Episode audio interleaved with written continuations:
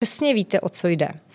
Čím déle však potom se s těmito lidmi bavíte a pronikáte do podstaty, tak zjistíte, že vlastně vůbec nic o tom nevíte a je to úplně jinak, než jste si to mysleli. Pavlína Hofmanová je zakladatelkou a ředitelkou společnosti, která pracuje se švýcarskými patentovanými produkty v oblasti ortopedie, sportovní medicíny, gastroenterologie proktologie a nově také v oblasti estetické medicíny a kosmetologie. Jde o firmu, která pracuje s duální spektrální kyselinou hyaluronovou. Pavlíno, krásný den a moc díky, že jsi přijala pozvání na natočení podcastu. Já moc děkuju a zdravím posluchače. Krásný den všem, jmenuji se Kateřina Haring a v podcastech Podnikatelka vám přináším biznisové a manažerské typy, myšlenky, postřehy a to nejen žen podnikatelek či manažerek, ale všech těch, které vás mohou obohatit svými zkušenostmi. Věřím, že vás tak mohou inspirovat ve vašem dalším směřování, v kariéře, v podnikání, změně či nastartování vašeho jedinečného příběhu. Pavlíno, máš dlouholeté zkušenosti podnikatelské, tak by mě zajímalo tvé manažerské desatero. Jaké máš zkušenosti, jaké si dostávala rady, co se dařilo, co se nedařilo, tak můžeme na to jít. No, já jsem strašně toužila podnikat už vlastně po škole. V 18 letech eh, nebo 19, když jsem skončila vlastně školu. A tehdy se už začaly první moje kamarádky vlastně vdávat. A já jsem měla takový jako sen udělat si eh, vlastně svatební studio. Měla jsem přesně vymyšlené, jak bude vypadat a co se tam bude odehrávat, a že to bude úplně všechno vlastně jinak, než do té doby jsem nebo ta společnost znala, protože to bylo těsně po revoluci. Nicméně eh, rada, kterou jsem dostala, tak byla od mých rodičů, kteří byli vlastně mi nejblíž a ty řekli nepodnikej. Jo, takže v žádném případě nikdy, protože my jsme to taky nedělali. Měli takže, k tomu nějaký důvod, nebo? No, spíš to byl takový ten strach. Oni byli vždycky, a nebo jsou dodnes, moji rodiče oba dva, eh, velmi mm, eh, lidé vlastně takový, kteří nic nedlužili, nikdy, nikdy si nic nepůjčili, nešli do žádného rizika, všechno měli prostě eh, naplánované, nalajnované, oba byli pod, poctiví a pečliví zaměstnanci a tohle nás ostatně učili i ve škole, takže já si myslím, že prostě to byl takový ten strach strach, jako abych se nevrhla do něčeho a potom nedopadla špatně, takže uh, mě prostě zrazovali. No. Takže jsem nezačala v 19, ale začala jsem až o něco později, až vlastně po mateřské dovolené. Nejdřív jsem byla právě ten poctivý zaměstnanec, což mě úplně nebavilo a ubíjelo, protože mě prostě to strašně svazovalo a připadala jsem si, že vlastně musím být někde v tenhle čas a musím odejít přesně v čas, který mi nařídí zaměstnavatel a na to ale tu mám 6 minut a pokud tam jsem déle, tak to musím zdůvodnit a vlastně mě to strašně vadilo, takže eh, tohle byl i důvod, proč jsem se vlastně rozhodla, že chci být blíž dětem a chci, abych se těm dětem mohla věnovat a zároveň dělat, co mě baví, abych se nestresovala tím, že jsem v práci, takže to byl vlastně důvod, proč jsem začala jako s podnikáním vlastně v tom stavebnictví? Nějakých, začala jsem, přesně tak, já jsem začala ve stavebnictví a to byl taky úplně jako úlet, protože my jsme v té době s mužem začali stavět dům a já jsem vlastně hledala firmu na okna. No, ty jsem takhle... být blíž těm dětem teda, jo? tak to jako z toho stavebnictví no, trošičku no, víš. K tomu... Děti v tom hrály klíčovou roli, protože v té době já jsem měla krásnou kudrnatou malou dceru, který byly vlastně tři roky a byl čas začít teda řešit, co bude dál. A vlastně společnost, eh, pro kterou jsem pracovala, dřív to byla korporace, tak ona mi nabídla krásné odstupné, protože tu moji pozici samozřejmě za tu dobu už zrušili a už tam nebyla. A já jsem takhle jednou jela z Billy a viděla jsem prázdný obchod. Po cestě prostě, že se pronajímá, končí tam nějaká společnost, tak jsem se prostě úplně jako spontánně rozhodla, že ten obchod prostě chci. A paní majitelka mi řekla, že není k dispozici, že už má někdo pronajatý. Já jsem říkala, to není možný, to prostě já ho potřebuju. Takže a protože jsem věděla, že ta paní je těhotná, tak jsem zabrnkala na tu ženskou strunku, vzala jsem tohle moje krásné dítě a jela jsem tam za ní. A protože jsem věděla, že čeká holčičku, že jsme si v telefonu to řekli, no tak to byla prostě, to byla tak na branku úplně jako prase, protože paní prostě se úplně rozplývala, jak mám krásný dítě. A vlastně jsme se dohodli, že jí dám o něco víc jako na okno, na oko, že, že vlastně nepotřebuje ani nějaký závratný částky, ale že mi ten obchod nechá. No a já jsem měla obchod a nevěděla jsem, co v něm budu dělat. Protože jako to si děláš srandu. Nedělám. Já jsem prostě říkala, a super, a mám prostory. A teďka, co tam tak jako vymyslím. A první, co tu matku po mateřský napadne, prodej dětského oblečení. Jasně, tak můj manžel, který už trošku podnikal chvilku, tak mě vyvedl z omilu, že říkal, no, tak si tady ten, takhle si ven ten papír a spočítej si, kolik z toho dětského bazaru budeš muset těch hadrů prodat a přehrabat, aby si vydělala na nájem. A to pominu tvůj čas a potom péči o tu rodinu, kterou bych jako nerad, aby si jako zanedbávala. No tak jsem se samozřejmě zamyslela, spočítala jsem si to a vyšlo mi, že teda to bude opravdu jako dřina. Takže jsem vymýšlela dál a potom prostě najednou z hůry přišlo, že mám začít dělat ty okna, protože v okolí žádný nejsou. My je scháníme, tady nikde v okolí nevidíme žádný pěkný. Jsou až v Praze, což je docela daleko. A tak jako jsem začala pátrat a našla jsem vlastně firmu, která nám ve finále ty okna na dům dodala a já jsem s nima začala vlastně koketovat, začala jsem se školit a otevřela jsem si prostě první malou prodejnu na okna dveře. Jak dlouho to bylo té chvíle, co si uzavřela tu nájemní smlouvu? jako myslíš, na jak dlouho? No, ne, jak dlouho ti to trvalo, když jsi uzavřela tu nájemní smlouvu, než jsi potom prošla to tím... Bylo, to bylo chvilku, tam bylo, to, to bylo někdy na jaře, myslím si, že nějaký duben a vlastně prodejnu jsem otvírala někdy uh, vlastně koncem léta nebo začátek prázdnin, kdy vlastně začala sezóna taková ta oknařská a bylo to hrozně vtipný, a protože... tu dobu to platila ten ne? To jsem, no ale tak to bylo, to, to bylo zanedbatelné, to se muselo vybavit samozřejmě, na, navést tam vzorky.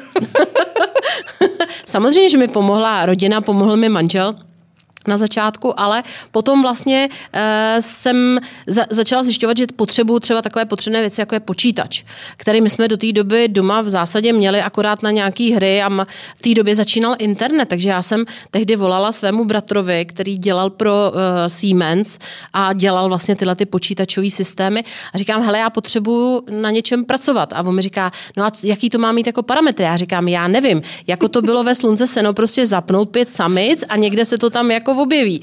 A on mi říká, dobře, takže takhle jsem začínala svoji vlastně práci s počítačem. Jo.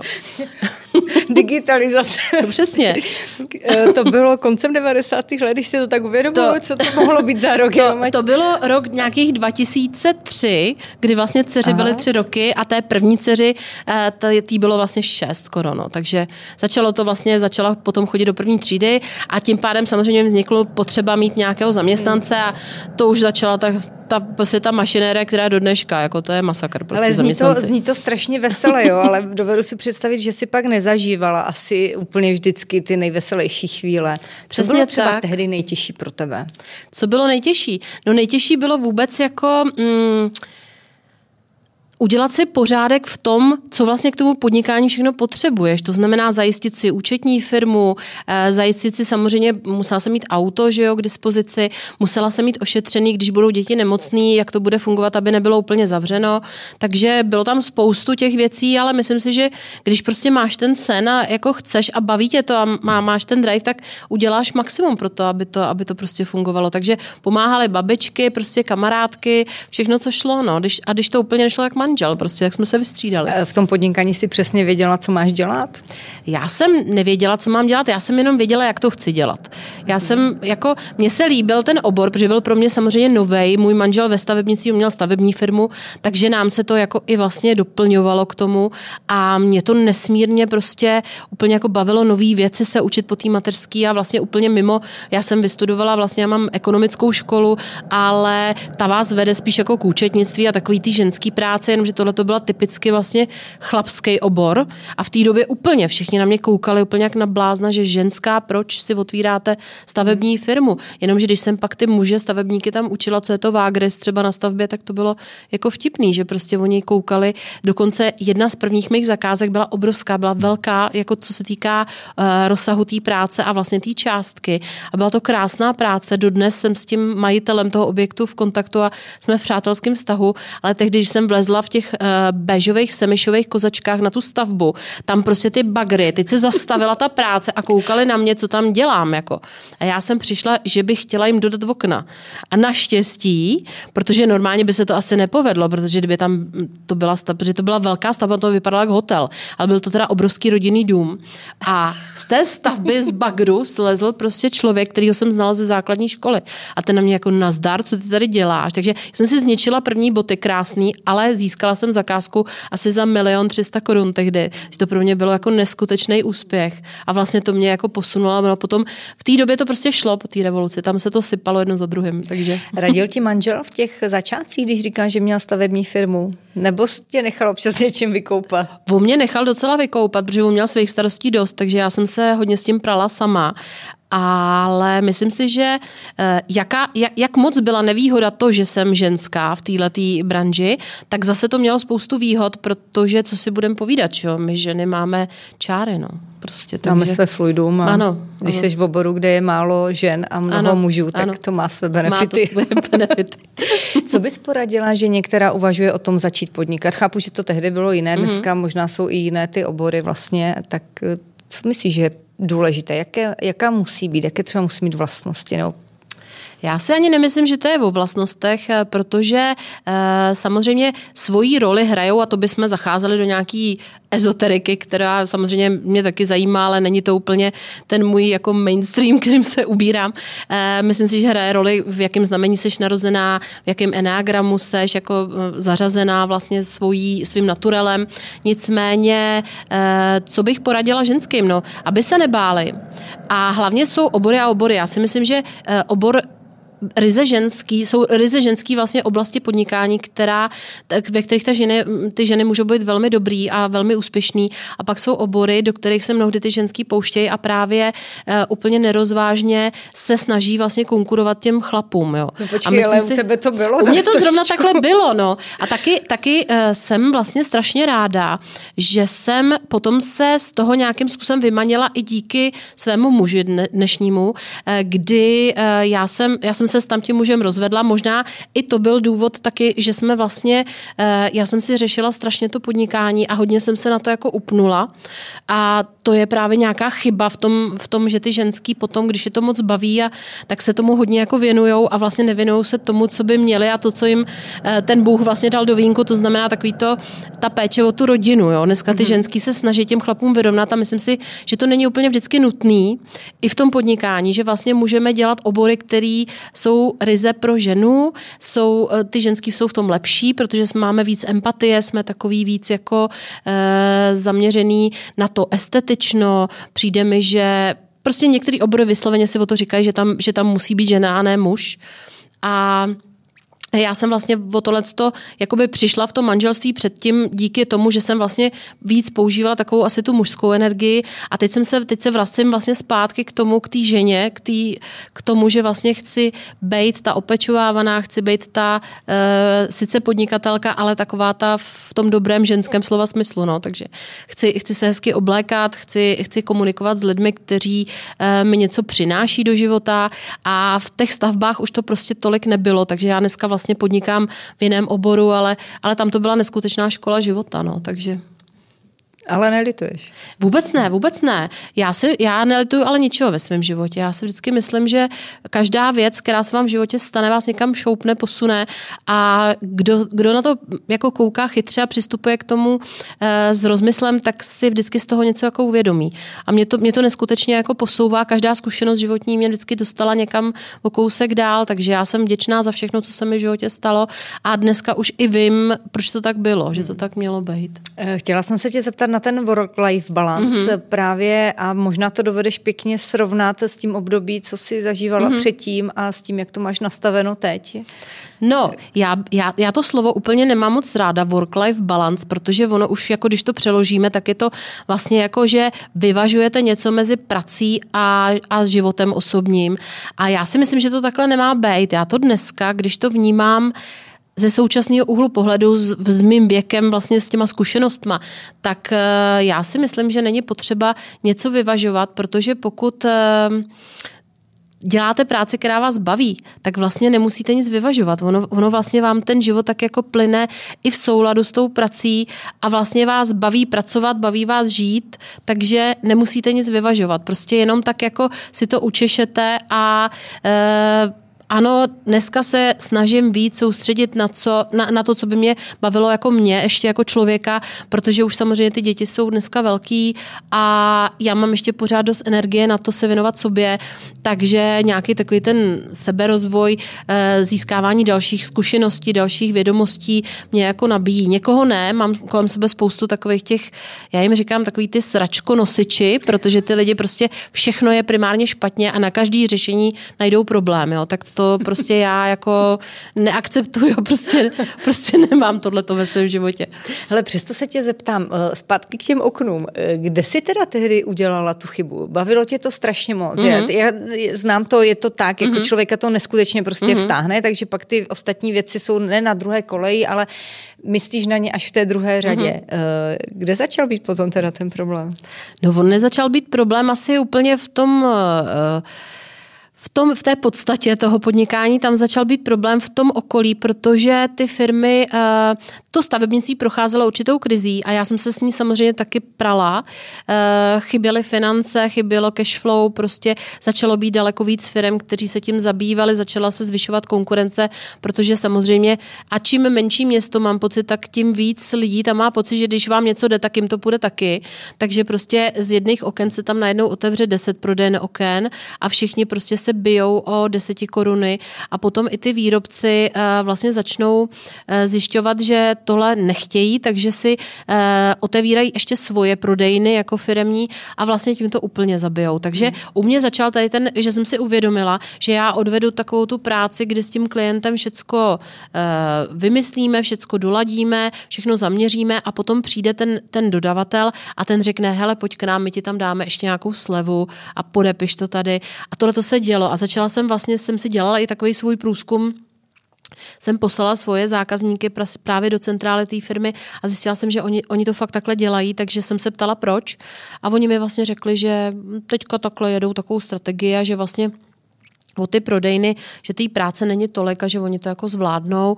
Takže jsem s některými dodavateli, ty, kteří to takhle dělali, ukončila spolupráci, no a potom prostě uh, mě to přestalo právě bavit z takový té lidský podstaty, no, protože jsem si říkala, já přece nebudu tady dělat uh, práci, která uh, je taková jako zbytečná. A navíc začalo to postrádat. Přestala ti to přinášet radost? Jo. A uh, začaly mě, nebavily mě ty lidi, kteří uh, jsou zaměření jako na svůj čas, právě orientovaný hodně na sebe a vlastně v tom obchodě přestali do toho obchodu chodit. Oni vlastně v jeden čas tam přestali lidi ty zakázky řešit jako osobně, ale řešili je přes internet. A mně to přišlo hrozně jako Nebavilo mě to, no, protože když vám přijde klienta, řekne jenom já chci tyhle okna, takhle mi to naceňte, vůbec ho nezajímá nic jiného, jenom ta cena, vlastně pak vůbec se, se s ním ani nevidíte s tím klientem, tak mě prostě ten obchod začal postrádat takovou tu hlavní složku a to je to, hmm. ten obchod hmm. jako takový, takový hmm. ten dealing, jako co vlastně spolu my hmm. uděláme, jak to bude hezký, tak to hmm. přestalo být.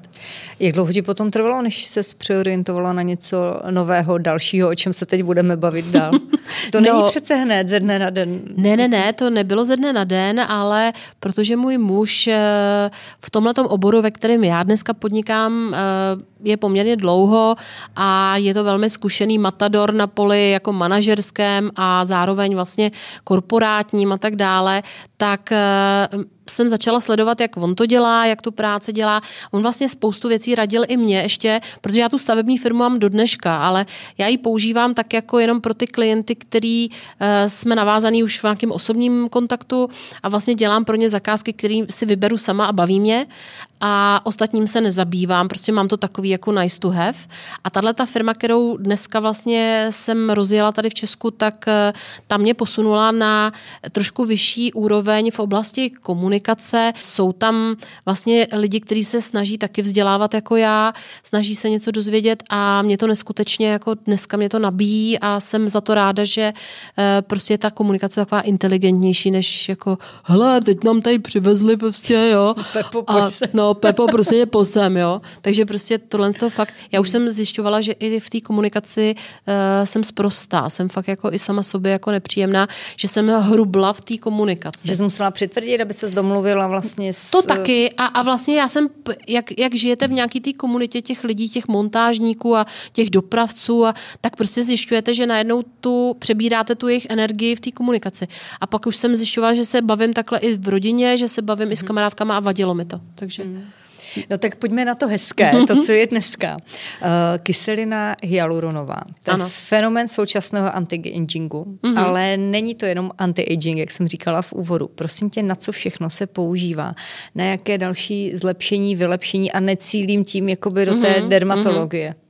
No, kyselina je molekula, o který ještě si myslím hodně uslyšíme, protože eh, dneska je pro tvoji informaci asi podaných 15 tisíc patentů na eh, aplikační formy a vlastně na produkty s kyselinou hyaluronovou napříč spektrem oborů. Je to opravdu jako, je to my říkáme vlastně taková jako zázračná ta molekula, protože se ukazuje, že třeba eh, molekula kyseliny hyaluronové může být do budoucna vlastně nosič eh, eh, látky proti rakovině, proti rakovinným buňkám. Jo. Takže všechno je to teďka v nějakém výzkumu, testování ale ještě o ní určitě uslyšíme. Dneska, kde my ji používáme, ty jsi to zmínila na začátku, eh, vlastně začalo to úplně asi kdysi dávno, začalo to v ortopedii, ta kyselina hyaluronová je na trhu asi 40 let tady, kdy se s ní pracuje a aktivně. A eh, v té ortopedii je poměrně hodně známá, je spousta produktů injekčních vlastně na, na intrakloubní aplikace. A dneska se používá teda ve sportovní medicíně, kde se používá hojně, je vlastně eh, a nově poměrně je teďka proktologie a gastroenterologie, protože eh, ve střevě kyselinu máme a dělá nám tam strašně dobře, protože když jí máme dost, tak eh, ona nám umožňuje správně trávit, správně vstřebávat živiny a tak dále. A lidi dneska tak, jak jedí, jak se k sobě chovají, tak vlastně eh, si tu kyselinu z těla mm, dostávají rychleji i z toho střeva, protože ji odírají různými tím, že jedí různá semínka, různé ty kaše a prostě všechno, co vlastně to střevo dobře nestráví, takže vlastně odírají ten střevní hlen a potom právě dochází k častějším potravním alergiím, právě lepky, laktózy a tak dále. Takže eh, tam, tam všude kyselina je potřeba, kyselina hojí v těle, takže kdo má jakýkoliv problém a má jí dostatek, tak eh, se daleko rychleji hojí, nemá, nemá tolik zánětů v těle. Když nemá záněty v těle, tak vlastně má lepší imunitu, protože to tělo samozřejmě nebojuje s tím vnitřním zánětem, ale může se bránit na venek. Takže já si myslím, že tam je, tam je spousta, spousta oborů, ve kterých ještě o ní uslyšíme. No. Neurologie třeba. Eh, vidíš, já jsem si vždycky myslela, že to složení té kyseliny hyaluronové je prostě stejné, že je to jasně dané a až před nějakou dobou jsem teda byla vyvedena z omylu, mm-hmm. že tam jsou rozdíly. Ty by teda o tom asi svědčí to číslo 15 000 mm-hmm. patentů napříč mm-hmm. těmi obory. Ano. V čem se to teda může lišit? Eh, jestli nám to můžeš nějak laicky třeba srozumitelně vysvětlit. Laicky. No, kyselina eh, je rozdílná právě v té spektralitě a, a dualitě takzvaně. Ono se v základu kyselina dělí dělí na dvě molekulové délky nebo hmotnosti. Je to nízkomolekulární a vysokomolekulární. Každá v tom těle má svoji funkci a právě jak jsem mluvila o těch aplikačních formách, tak třeba v některých eh, těch formách, třeba injekčních, jednou z nich právě, co my máme pod patentem, je injekce, která má v sobě membránu.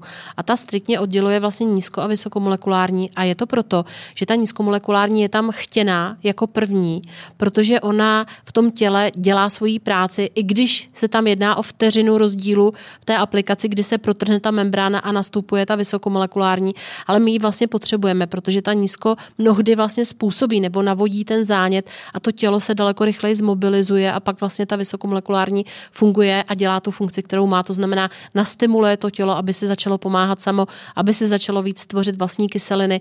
A zároveň i v každé z těch kategorií, jak nízko, tak vysokomolekulární, jsou spektra. Jsou to takové vlásky, jako délky, vlastně takové řetízky.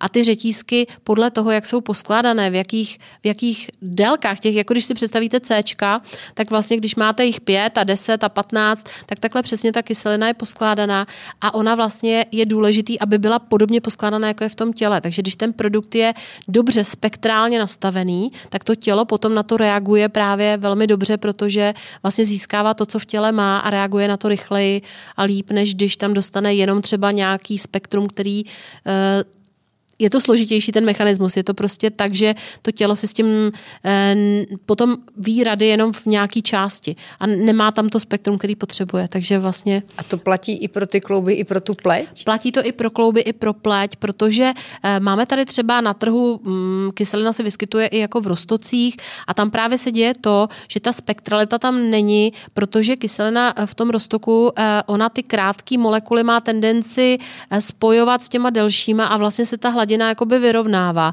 A to je právě ten efekt, který není úplně chtěný v té kyselině. Jo, že jako, eh, aby tam byly všechny délky stejné, to my tam právě nepotřebujeme. Takže kdo třeba užívá nějakým způsobem rostok, tak to není úplně správná vlastně ta forma toho užití jo, té kyseliny. A jaká je správná forma? Správná forma i výrobci vlastně uvádí, že vlastně ta právě ta kapslová, třeba prášková, kde právě se neděje tohleto, že to tam ty, ty molekuly neplavou a nespojují se, tak vlastně tam se dá, v tom prášku se to dá oddělit a zůstane to tak, jak to je. To znamená, zůstane ta nízko i vysokomolekulární jakoby oddělená a potom, když ji polknete, tak ona dělá tu podobnou funkci, jako jsem mluvila o té injekční formě, kdy nejdřív se vpravuje nízkomolekulární a potom vysokomolekulární. Tak tady zase to tělo, to střevo, si s tím vlastně poradí podobně a ve střevě sedí receptory a oni vlastně tu kyselinu chytají. A každý z nich chytá nějakou jinou dílku, takže on potřebuje jak ty krátké, tak ty dlouhé holky. On si tam prostě potřebuje chytit tu svojí. No. no já jsem z toho trošku jenom se přiznám, ale když mi to vysvětlíš, uh, možná uh, teď nabouráme asi biznis mm-hmm. některým, mm-hmm. některým oborům, mm-hmm. protože je velmi populární chodit na kyselinu hyaluronovou, která se ti píchne a to je rostok, ne? Ano, ale tam je to jiná forma.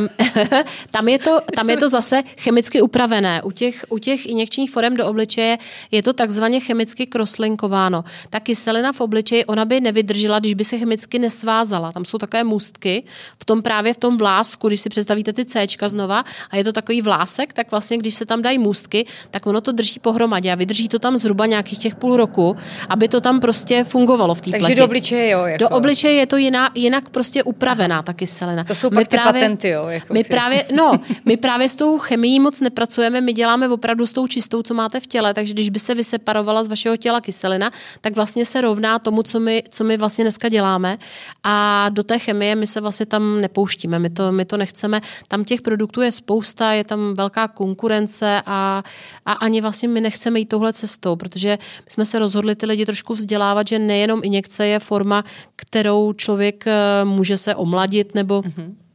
se o sebe starat. Hmm. Eh, ty vlastně spolupracuješ s eh, Petrem Havlíčkem, to je mm-hmm. přední český výživář, asi mm-hmm. všem velmi dobře známý, který s vašimi produkty pracuje právě v souvislosti s redukcí váhy u mm-hmm. pacientů. A jak ty si i říkala, že vlastně dneska obezita je komunikována jako zánět, takže mm-hmm. vlastně v návaznosti na toto. V čem tam teda spočívá ta fiška, takový ten, ten háček? No, obezita je dneska komunikovaná lékaři jako zánět a protože eh, když je tělo v zánětu, tak obecně všichni víme, že zánět prostě bolí, jo, takže e, ty lidi, kteří trpí třeba obezitou, tak se potom daleko hůře dostanou k pohybu, protože je to bolí a hůř se jim vlastně jako hubne, protože ten pohyb by tam trošku být měl a my jim vlastně pomáháme tím, když oni začnou uh, tu kyselinu třeba užívat, tak jim se ten uh, zánět masivně reguluje v tom těle a oni si můžou víc dovolit právě se hýbat. Jo. To je první uh, ten aspekt a druhý aspekt je ten, že uh, ty lidi vlastně právě tím, že jsou obézní, tak není to vždycky způsobeno tím, jenom tím, že se přejídají, ale zároveň je to způsobeno tím, že vlastně špatně vstřebávají živiny. Jo? Že oni někdy musí, do, do, aby vlastně se, jako aby vydrželi živí a měli energii, tak oni toho do sebe musí právě nadspat spoustu, protože většinu té potravy vyloučí, protože to střevo to prostě nevstřebá a ten člověk nedostane potřebné živiny do toho těla. Takže je to spojený právě i se stavem tenkého střeva, který vlastně navazuje na žaludek a tam přesně ta kyselina funguje v té perorální formě, v tom tenkém střevě. Takže těm lidem to pomáhá vlastně dvoj, dvojnásob. Jo. Reguluje jim to zánět a zlepšuje jim to stav v tenkém střevě, kdy oni začnou daleko lépe trávit, střebávat, tudíž vlastně jim to pomáhá při tom hubnutí. A mají pak i tu pěknou pleť? No, to se dostavuje až později, protože kyselina bohužel je taková mrška, že když vy ji polknete, tak ono to tělo si to rozhodne za vás, kam si ji pošle. A tam vždycky to jde nejdřív tam, kde je největší problém, kde to fakt jako hoří. Takže uh, lidi, kteří právě mají ten zánět a většinou ty obezní lidi trpí na klouby a tak dále, takže ta kyselina první putuje tam a teprve potom do té pleti. Ale zase, co si budem, že jo? Když máte trošku nadváhu, tak máte tu pleť takovou hezkou. Máte k dispozici třeba nějaká čísla z těch výzkumů, kterým děláte s Petrem Havlíčkem? No, eh, čísla Petr určitě nějaký má na těch svých eh, kazuistikách už těch pacientů a klientů, který, o který se stará dneska. nebo už zkoušet se... jako z čísel, ne, ne, ne, ale ne, třeba vytáhneš se... nějaké zajímavé příběhy? Nebo ne, historicky, které... historicky myslím, že tam, bude, že tam bude spousta pozitivních reakcí a my vlastně s tím Petrem i uh, vlastně děláme ještě trošku do toho gastro a prokto, protože my máme produkt, který se podává spodem, nejenom vrchem a tam je to na léčby těžkých onemocnění vlastně imunitních ulcerozních kolitit, kronové choroby a tam ten efekt je prokazatelný i měřitelný právě přístrojově. Tam to není jenom, jenom to, že ten pacient řekne, ano, mě je lépe nebo, nebo začínám hubnout, ale tam je to opravdu, pokud se změří uh, vlastně endoskopicky potom stav toho střeva po té, po té kůře, která trvá nějakých 28 dní, tak je tam prokazatelný výsledek a efekt,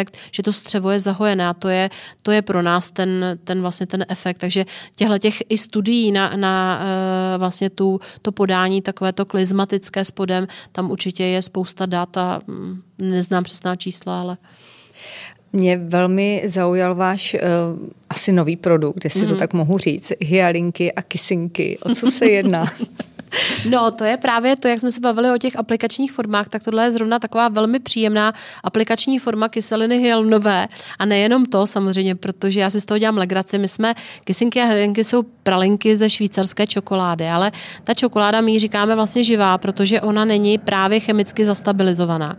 A to je strašně důležitý pro střevo, pro mozek, potažmo, protože uh, sama čokoláda o sobě, my se jí vlastně dneska smějeme, říkáme jí, že vlastně bereme si ji tak jako za odměnu, nebo můžeme ji užívat velmi málo, protože vlastně potom, aby jsme nesloustli a tak dále. A to je všechno takový jako mýtus, protože zdravá čokoláda živá, která není právě chemicky zastabilizovaná, tak ona má spoustu benefitů pro tělo, podobných, jako má kyselina hyaluronová a další látky, ať už jsou to různé čaje a bylinky a tak dále, tak tohle to je taky, tam je tam je 600 bioaktivních látek, které když je nezabijete, tak oni to tělo si z nich vezme právě to, co potřebuje. A e, bezstřevní bakterie milují vlastně čokoládu a ty zdravé látky z toho. To jsou polyfenoly, flavonoidy, což vlastně se řadí celý do kategorie antioxidanty. E, čokoláda má desetkrát vyšší antioxidační kapacitu než třeba borůvky, to málo kdo ví. Takže... No ale jenom ta živá teda.